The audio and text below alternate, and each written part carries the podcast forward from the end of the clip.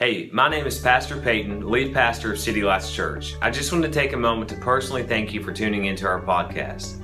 Today's message is from our series, The Christian Atheist. We define a Christian atheist as someone who believes in God, but lives as if he doesn't exist.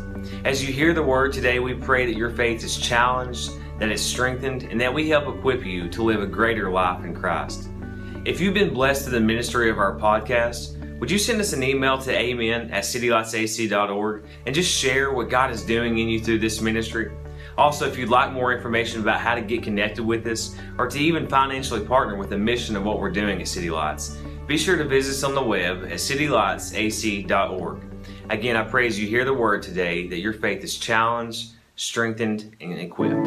It's so good to worship. Yeah, go ahead, celebrate. It's so good to worship. It's so good to worship. We're so glad that we're able to do that here. If you will, remain standing with me just for a moment. I want to share something with you this morning. That we're so encouraged by what God's doing here, and I say that every every week, and it's not because it's just redundant speech or that it has it's meaningless to me, but I just believe it. And, and listen, when, when, we gather, if you're here this morning, you're not a Christian, you are a Christian, you're not sure what you think about God, you don't even know how deep into Him you are, if there's things that you believe, things you don't believe. It's okay. This is a place where we have no prerequisite to be a part of what we're doing. There's no prerequisite. You don't have to be able to quote a certain amount of scripture. And I'll be honest with you, you don't have to give a certain amount here to be in our country club. You don't have to dress a certain way. You don't have to talk a certain way. You don't have to drive a certain type of car. We are developing this mentality that will meet you where you are. And what that means to us is this it does not matter what your background is, is. it does not matter what your current struggles are. It does not matter what your current doubts are. We will meet you where you are. And that's what we think the gospel is about. We think that's what Jesus would do is meet people where they are. And now, on the flip side of that means this we don't want to just meet you there and leave you there. We want to challenge you to grow farther and, and go deeper. And this is why. Because there's this misconception in our culture that because of behavior, because of certain tradition, that one will spend eternity with Jesus. And that's just simply not true. It's not true. Just because you are from the South, just because you attend church, just because you pray to prayer does not mean that. I want you to listen to what Matthew 7 20 says. Jesus is speaking here. Jesus says, Yes, just as you can identify a tree by its fruit, so you can identify people by their actions. Is that true? Verse 21, listen to what Jesus says. He says, Not everyone who calls out to me, Lord, Lord, will enter the kingdom of heaven. Only those who actually do the will of my Father in heaven will enter. On judgment day, many will say to me, Lord, Lord, we prophesied in your name and, and, cast out demons in your name and performed many miracles in your name. And we tithed and we gave offerings and we gave to the harvest offering. We checked in on Facebook and we attended regularly every week and we prayed and we invited people verse 23, Jesus says, But I will reply, I never knew you. Get away from me, you who break God's laws. I want to ask you just to do something inwardly.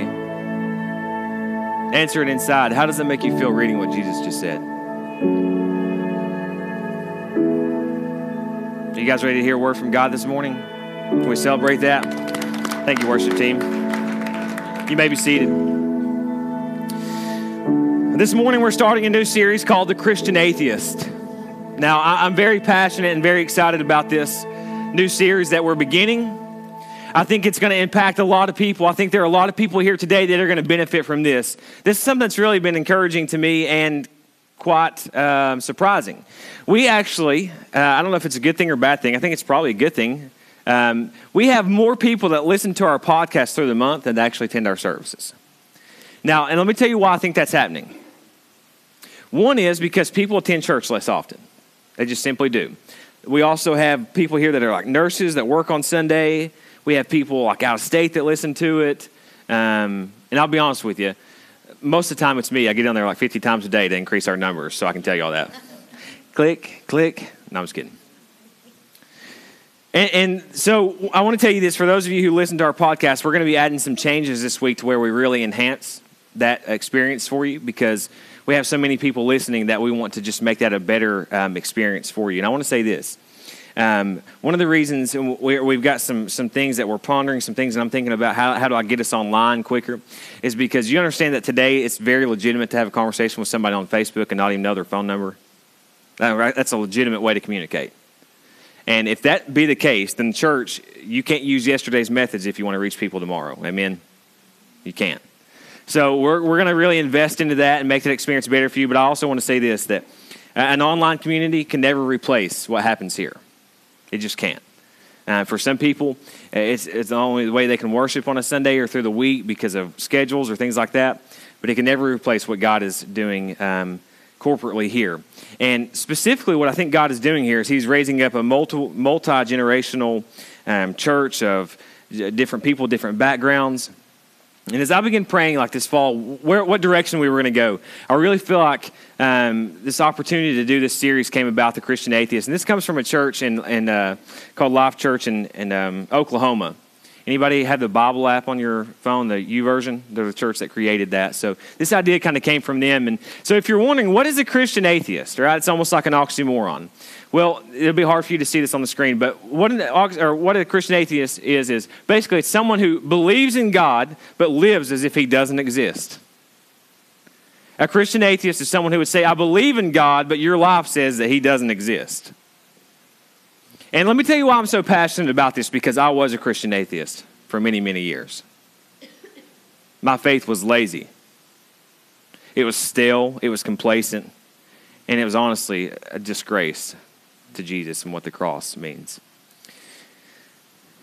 When a, a pastor or a preacher speaks a message, there's these kind of different tones. You have things that are like birthday, where it's very hurrah message, and yeah, let's go run through the walls. You have messages that are like weddings, but are very celebratory and just, you know, warm and feeling. Then you also have messages that are like funerals, where they're very serious. Because sometimes God's word dictates that we understand the severity of what's being said. And then I think this message this morning is kind of somewhere in the, in the middle of that. Being like, we're going to celebrate, we're also going to look at the truths of things. And I want to make sure that I give this precursor out here this morning that some of the things that we're going to talk about in this series, specifically this morning, is this that, uh, well, I want to make sure that we understand that there are some things that I'm going to share with you this morning and throughout this series that can make me sound very legalistic, that can make me sound very religious. But one of the things that I've been called to do as the pastor of this church, as a shepherd of this church, is to teach the truth in a loving way and to equip God's people. And so I believe God's authority over my life means more to me than your opinion about me, though I want you to like me. But I want you to love Jesus. And, and we need to hear the truth because, listen, we are, I feel like I'm very open minded. For those of you who know me, I feel like, you know, I'm not judgmental. I'm whatever. You know, it's cool. I mean, I can love you and love Jesus. But there's this thing happening in our culture where we become very tolerant of certain behaviors. Those of us who are in Christ. Now, our job, is, our, our job is not to judge or condemn, but there comes this fine line of like, all right, when are we going to stand up instead of standing down? When are we going to stand up instead of back down? And, and I think what's happening a lot in our culture, if you're a cross follower, is we become very tolerant to say your faith is lazy, but that's okay. Jesus still loves you. Here's the good news Jesus does love you, but it's not okay that your faith is lazy. It's not okay that you live like a Christian atheist. It's not okay for when times get tough for you to cry and exalt his name, but when you just got paid your income tax, you're out living like hell. You know what I mean? Come on, don't. It's not, listen, I know from experience. Back to what I was saying a minute ago, because I just feel like that was one of those statements. I'm going to say some things that sound very legalistic or very religious. That's not true. I'm going to teach the truth over this series. And so this is what I need to know here very clearly on this. I want you to be able to discern the difference between the conviction of the Holy Spirit and condemnation from your pastor, okay? I don't condemn you. You may feel convicted, but don't blame me, okay? there's this thing happening in our culture where it has become okay to become an apathetic Christ follower. And I just don't think that Scripture teaches that. And I think because of that, we're going to see that many of us listening to this message, this is you. This is you. This does not matter if you are a Christ follower after you've been a Christ follower for a week, or you're here this morning, you've been one for 30 years. Anybody can become a Christian atheist. Anybody can become a Christian atheist. So, some of the things that we're going to talk about in this series are we're going to talk about I believe in God but don't know Him. That's what we're talking about this morning. We're going to talk about I believe in God but don't trust Him. We're going to talk about I believe in God but don't fear Him. And then maybe one of my favorites. They're all my favorites. But the last week we're going to talk about I believe in God but I don't go overboard with it. It's going to be good. So this morning we're in part one. I believe in God but don't know Him. I'm calling this message, if you take notes, 18 inch Christianity. 18 inch Christianity. It's very important that we understand God's standard for our life. And as we as we go into the message this morning, 18 inch Christianity, there's three categories that we're going to talk about when it comes to I believe in God, but I don't know him. Okay? Three categories. And my desire is that as we go through this message, as we go through life, that we will all drift more towards the third part, okay? We've got a theme verse for this series, and this comes from Titus chapter 1, verse 16. Paul is writing there, and this is what he says to the young Titus. He says, Such people claim they know God, but they deny him by the way they live. Listen to what Paul says. They are detestable and disobedient, worthless for doing anything good. This is our theme verse, Titus 1:16. Paul says, I love it. There are these people, and man, they claim to know God. I mean, they pray at Thanksgiving, and like it's the most beautiful prayer ever. And they raise their hands during worship. They've got a cross tattooed on them. But they deny him by the way you live. The first thing that I want us to talk about this morning, particularly, is three categories. And the first one is you believe in God but don't know Him. You believe in God but don't know Him if you take notes. According to ChristianPost.com, 75% of Americans say they believe in God. That's three out of four. Do 75% of the people you know live like they know Jesus? Uh uh. Right? Hey, do 75% of the people who proclaim to be Christians that you know live like they know God? Woo! Feeling it this morning. Of the one in four who say they don't believe in God, 23% of them believe in a universal spirit. You may have been, no, this universal spirit you may have heard called a higher power. What I want to focus in on is that 75% who say they believe in God, but they don't know Him. They believe in God, but don't know Him. Believing in God is not enough. How many of you know that? That believing in Him is not enough. Let me tell you why. Because if you say, I believe in God, on that alone, you are no different than the demons. How many of you know you're sitting next to a demon this morning? I'm just kidding. Don't couples don't be able don't be no getting I've been getting emails tomorrow. My pastor split us up and need marriage counseling. If you believe in God, and that is it. You are no different than the demons. Look what James said in chapter 2, verse 19. He said, You say you have faith, for you believe that there is one God? Good for you. Almost kind of like sarcastic, good. Ooh. Even the demons believe this, and they tremble in terror. So the next time you're like on your pedestal and you're like, oh, I believe in God, you're no different than the demons. They believe. What makes you so special? Because you have a theory? Because you looked up something in the Greek in a concordance? The Christian atheist, believing in God but living as, as if He doesn't exist. And let me tell you why I'm really passionate about this series is because this, from my, this was me. I was a Christian atheist for many years. And I'm going to unpack it a little bit more, but what I mean is this is I was doing the things. I was going to church. I would say that I prayed a prayer when I was 13 and I got baptized and I was playing music and I was in youth and I was teaching and I mean, I believed in him. And I was doing religious things. But I was living like he didn't exist. Believing in God is not enough. You must know him. We're going to talk about how do you know him. But see, typical cultural Christianity is I believe I'm good. Hey, next time you're having a spiritual conversation with someone, if you have them, ask them why they believe in God. Ask them what their experience is with Him. Don't ask them why, because what they'll do is they'll try to get into some theological debate that they may not even understand what they're talking about. Ask them what their experience is with Him. And a lot of times, what happens in cultural Christianity is they will make a reference based off their experience of church. I went to church. That's good. You should. Come back next week and bring somebody with you, okay? But this, listen, this is going to be kind of weird for somebody, okay? I, have been, I've been teaching this principle to our team when I want to make sure that um, I explain it that it must be Jesus first, then the church. Now, they are one and the same. They are his we are his bride. It's the capital C church. There are not, I've made the comment that there's 30 different churches inside the city limits. That's not really true. There's a bunch of, there's a bunch of churches in this area, but there's one capital C church. We just gather in different places. Ours is called City Lights Church. Theirs is called this. Theirs is called that. There's a capital C church that we are a part of if you're in Christ. Okay?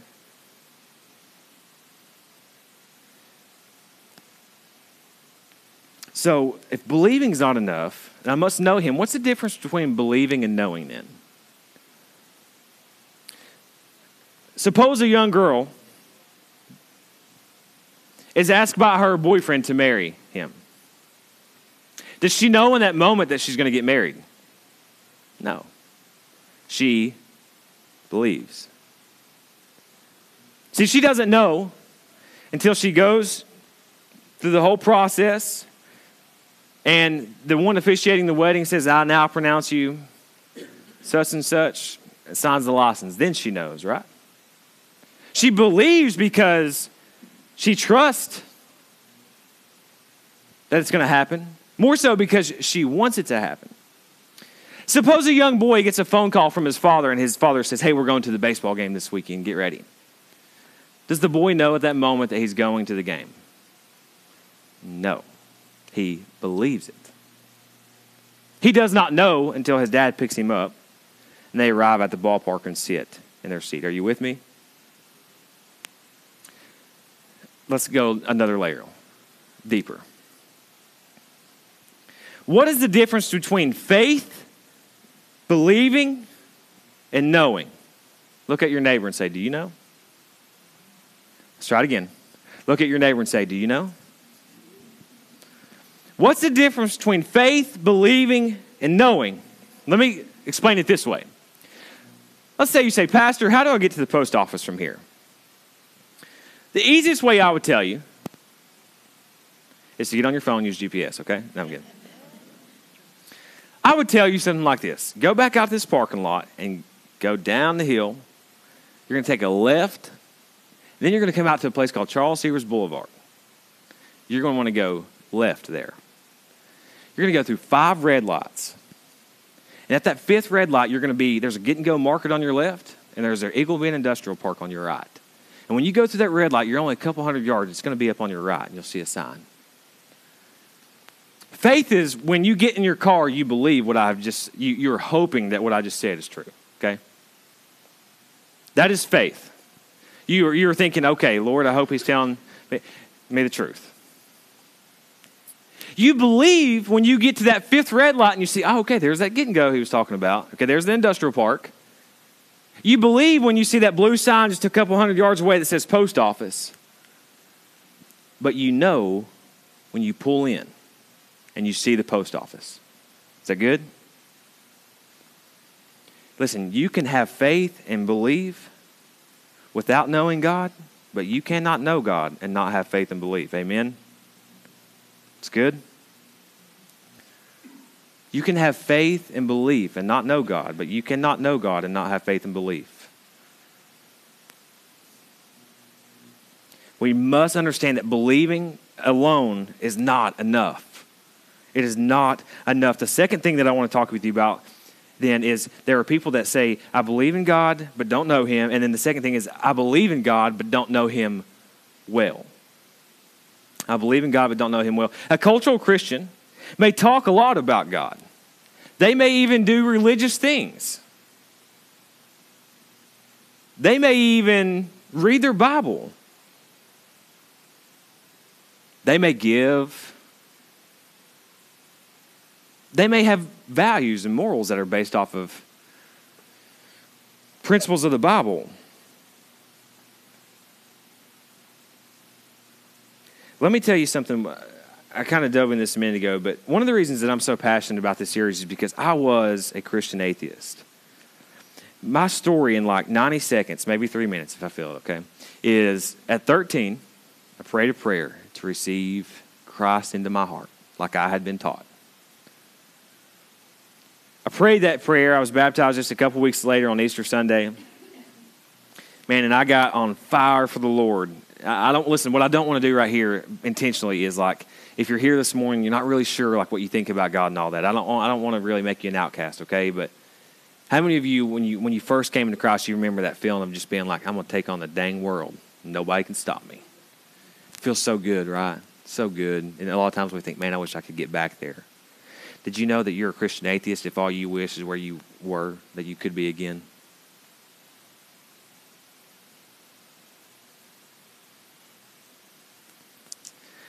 And I started playing music, and God gave me the gift to play guitar, and, and started, you know, attending youth things. And man, I, I, began to realize I can look back now. I didn't understand at the time that God was giving me the ability to speak in public. Of course, not that I've mastered it, or certainly I hadn't then, but I was really terrible then. I just wanted to do it, and I, you know, so I guess what I'm saying is there was all these things that I was doing. I was doing, doing, doing, doing. My form was good, but my substance was weak. And then something happened. And this is where this is going to sound very legalistic, or maybe this tension that you really need to wrestle with is that I begin to turn from my faith. In the church world, we call it walk away. I even saw one church sign the other day, and I mean, this is old school. I was backslid. You know what I mean? Whatever the crap that means. Listen, I never went sitting on my back. I was going head first into whatever I was doing. And I began to like party I'm talking sex, drugs, rock and roll. Got out of the army and I was cocky and arrogant and young. And people always like, you know, there's this concept, uh, this perception of, hey, I'm going to party on Friday night. Listen, my party was Monday morning. It was Tuesday at 3.30 in the afternoon. Do you know what I mean? It was whenever. I was a user. I used people, places, and things to get what I wanted. Now, here's the tension that I want you to wrestle with. Was I a Christ follower for real? Or had I just experienced an emotional element of my life prior to me walking away like that? Because this is my thought on it. I don't want to suggest that when you are in Christ that you live a perfect life. How many of you know that's not true? It's not true. So, however, it's not an excuse to live like hell either.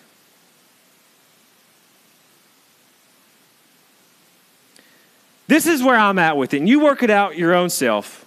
What I believe for me, this is my story, is that prior to from the age like 13 to 18, 19, I've talked about this before, but I feel like almost like if you think about the process of birth, a woman giving birth, I just feel like I was kind of I was conceived then.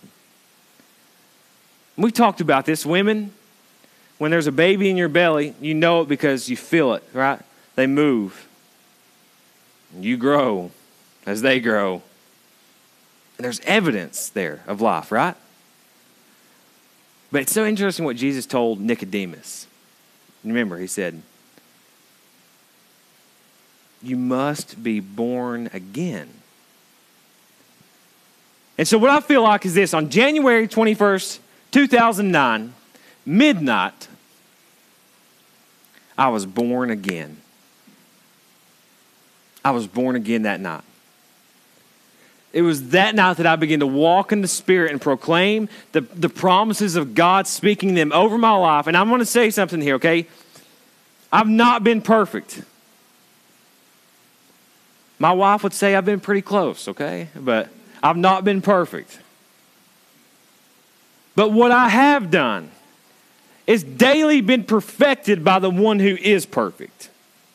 And I can say this I've made mistakes and I will make mistakes, but since that night, okay, my life has never been the same.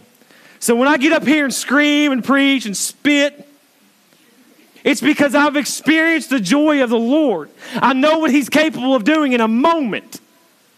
And sometimes this, sometimes Dustin, I just want to beg people Hey, stop being this Christian atheist. I mean, stop being this person that you can experience him in a moment and change forever because it happened to me. I am not the exception. I am just an example of what God will do when someone reaches out to Him with a genuine heart and says, Hey, this is where I am, God. I need you to take me to a place I can't go on my own. Am I preaching this morning?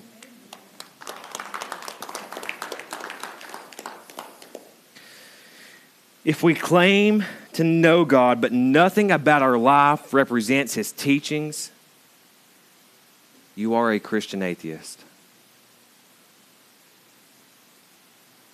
You are a Christian atheist. Listen what 1 John chapter 2, verses 3 and 4 say. Man, I'm feeling it this morning. And we can be, listen, you want to know how you know? If you're a Christian, you're fixing to get the answer. If you think you're a Christ follower this morning, okay, listen, this is again, I'm not being legalistic, I'm not being religious. I'm just proclaiming the word of the Lord, what it says. And we can be, how many of you are nervous? And we can be sure that we know Him, listen, if we obey His commandments. Now, when you see that word obey, you think of like dictator especially people that don't really believe in God, they're like, he's such a dictator. Like God's this mechanical dictator up there making everything go. Holy Ghost. Holy Ghost. Y'all better wake up. Y'all thought the rapture had happened. What would y'all done those lights came back up and I wasn't here and you were?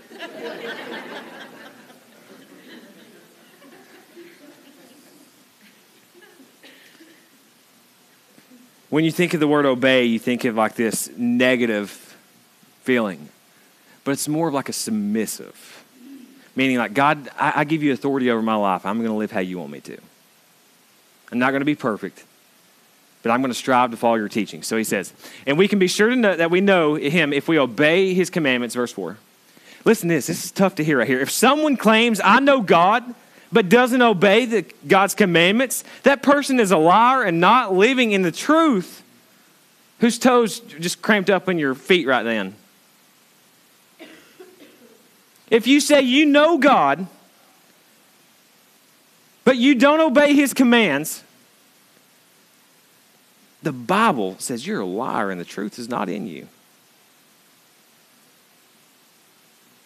That's tough to swallow. What you need to understand here, though, is that John is not talking about someone that lives a perfect life, okay? He's not talking about someone, see, that's where religion comes in, where you've got to do, do, do, do, do. Grace is found when sin abounds. Paul would say in Romans, should we continue in sin? Absolutely not. But grace is there. The point that he is making here is that if you're if you're not constantly seeking him and his commandments, the truth is not in you. You could say it like this The Christian atheist has been informed about God, but hasn't been transformed by God. By God. The Christian atheist is just filled with information. The Christ follower has been transformed. You've heard it said like religion teaches behavior modification. Don't do this, wear that, stop talking that way, stop smoking cigarettes. And what did Jesus say? Come to me. Come to me. It's such good news. The Christian atheist is informed about God, but hasn't been transformed by God. Listen to what the, the, some of the first scriptures we read at the beginning. This is Matthew chapter 7, verses 21 through 23. Now, so he says, Not everyone who calls out to me, Lord, Lord, will enter the kingdom of heaven. I want to listen. This is not a scare tactic. This is just a reality because what I hope is this: is that as we get to this third point in just a moment, that you see that that's where we're going. Okay, that's where we're going. That's what we want to gravitate towards. But you need to understand this: there are people in your life, hopefully not you. There are people in your life that one day they will call out to Him, and Jesus is talking about somebody you know right here. And you need to understand this: that it's not because of their behavior. It's because it's because of a lack of decision, commitment that they've made in their heart. Does it make sense? It's not, it's nothing you do, it's what he did on the cross. You just embrace and accept it and follow that teaching. Are you with me? Because listen, if it was based off behavior and what everything we had to do, I would not be the pastor of this church. I just wouldn't. Not everyone who calls out, and listen, when it says not everyone, it's not because he's rejecting them, it's because they rejected him. Not everyone who calls out to me, Lord, Lord, will enter the kingdom of heaven. Listen, only those who actually keep his commands. And let me tell you what the two greatest commands are. If you're wondering, well, okay, what, are, what is the will of the Father? It's to love God and to love people. It's to love God and love people unapologetically, without conditions. I know what people mean when they say something like this. They say, I love Jesus, but man, I hate the church. I, I, I, mean, I think it's a terrible statement, but I think what they're meaning is they've been hurt by the church, they've been burnt by a pastor, or somebody gossiped, or somebody kicked them out of their Sunday school class because they were sipping coffee or something crazy like that. But you need to understand, I did say a little while ago that it's Jesus first, then the church, but they are one and the same. I tell our volunteers all the time this those who wear a gray shirt and those who wear a blue shirt and those who stand up here on the stage, it is an honor to wear that shirt. And it's not because of me or because of this church, but it's because we are God's bride. It's an honor to serve through the local church. For people to say, I love Jesus, but I don't like his church. Let me tell you how, let me, let me make that practical. If you come to me and say, I love you, Pastor, but I don't really like your wife, there's a 99% chance that you and I don't have the relationship you think we do. That's good, right? Because you and I probably don't get along like you think we do if you don't love my bride.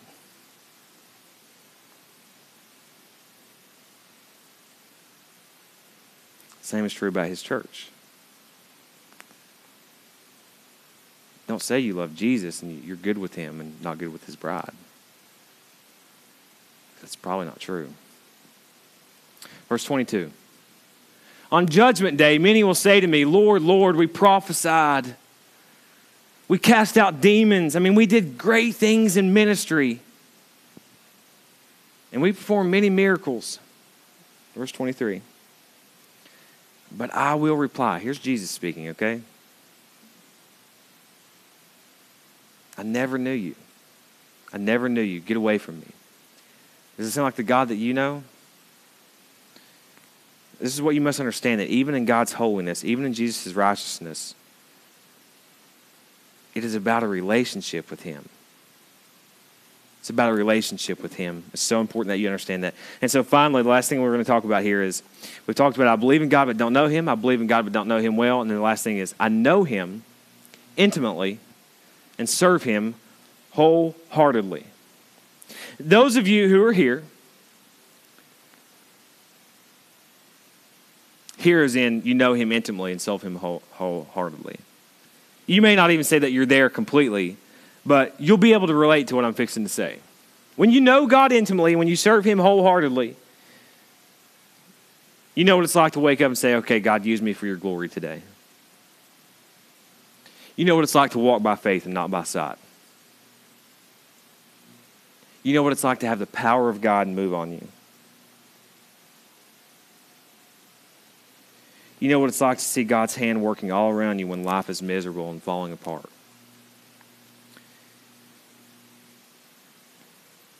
You feel Him guiding your conversations when you have spiritual conversations. and He prompts you to say something you would have never said on your own.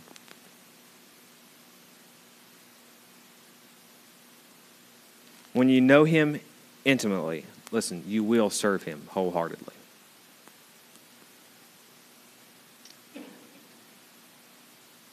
You will serve Him wholeheartedly when you know Him. And this is something that I want you to wrestle with.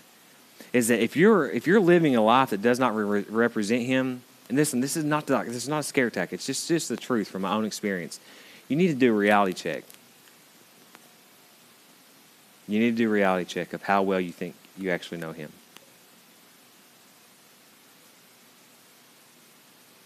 Listen to what the psalmist said in, in Psalm 63. He said, Oh God, you are my God. I earnestly search for, there's such intimacy here. I earnestly search for you. My soul thirsts for you. He's, uh, David here, he's wandering in the wilderness of Judea. Is the context. He says, My soul thirsts for you. My whole body longs for you in this parched, weary land where there is no water. I have seen you in your sanctuary and gazed upon your power and glory. Your unfailing love is better than life itself. When you know that Jesus that resides in heaven, that died on the cross, you will know that his love is better than life itself. Can I get an amen from anybody that's experienced that? Amen. Then, verse 4, David says, I will praise you as long as I live, lifting up my hands to you in prayer. So good. When you know him, you will serve him. Take us back to verse 1. Look at what David called God. Say this with me. Oh God, you are my God. Let's try that one more time. Oh God, you are my God. You're not a God. You're not some God. You are my God. Did you know what you call someone determines how well you know them? For example, if someone calls me on the phone and they say, Hello, Mr. Wills, they don't know me at all. They're probably a telemarketer, and I just hung up on them.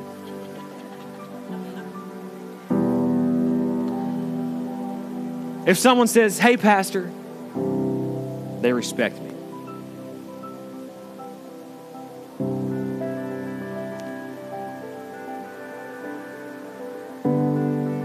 If someone says, Hey, Peyton,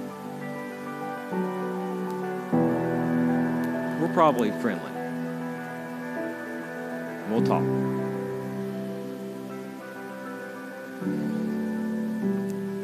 There's two people in my life. They say things like this Hey, Daddy. One says, Dada. He's nine months. And see, they call me that because I'm their father. And I'm not always I'm not always the best dad, but I'm begin I'm trying to spend more time with them. We went camping this week and I was able to cuddle my little buddy in the bed.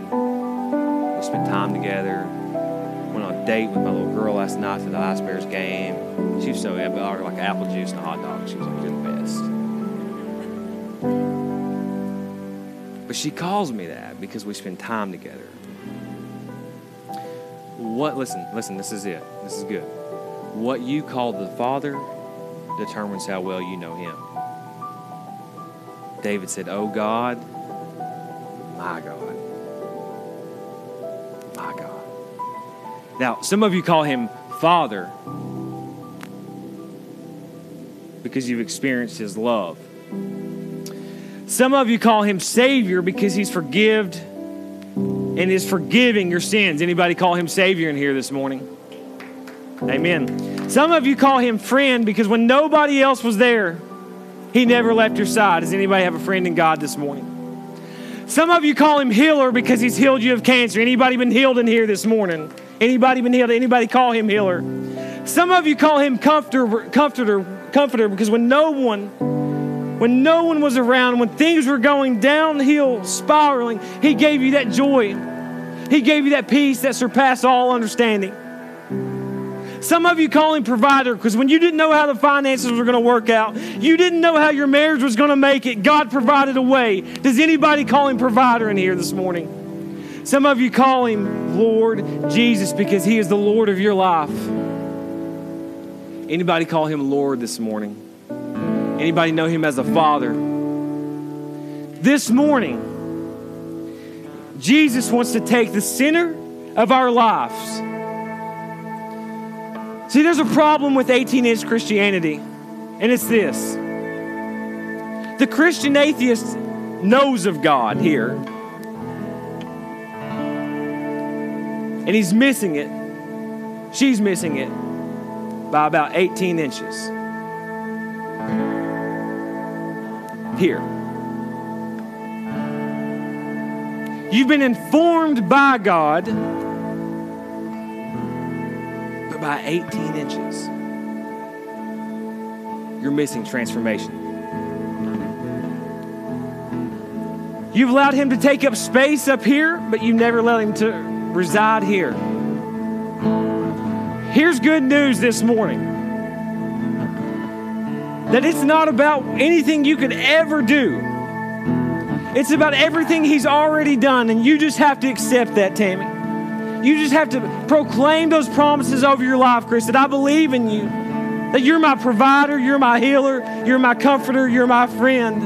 And yeah, God, the truth is this is I've not been living in a way that's pleasing to you. People may think that I'm a Christian on Sunday, but they don't know anything about you by the way I live Monday through Saturday. And you can today start making a decision to follow Him and see, listen, it's just an 18 inch gap that you need to fill. And Jesus wants to go from here to the center of here. You feel like in Christ, a lot of times, you know, it's, it's like we got to have all these possessions and we want God, hey, you know, God, listen, just bless my marriage. That's, those things are good. Bless my job. Bless my car. Help me get a promotion.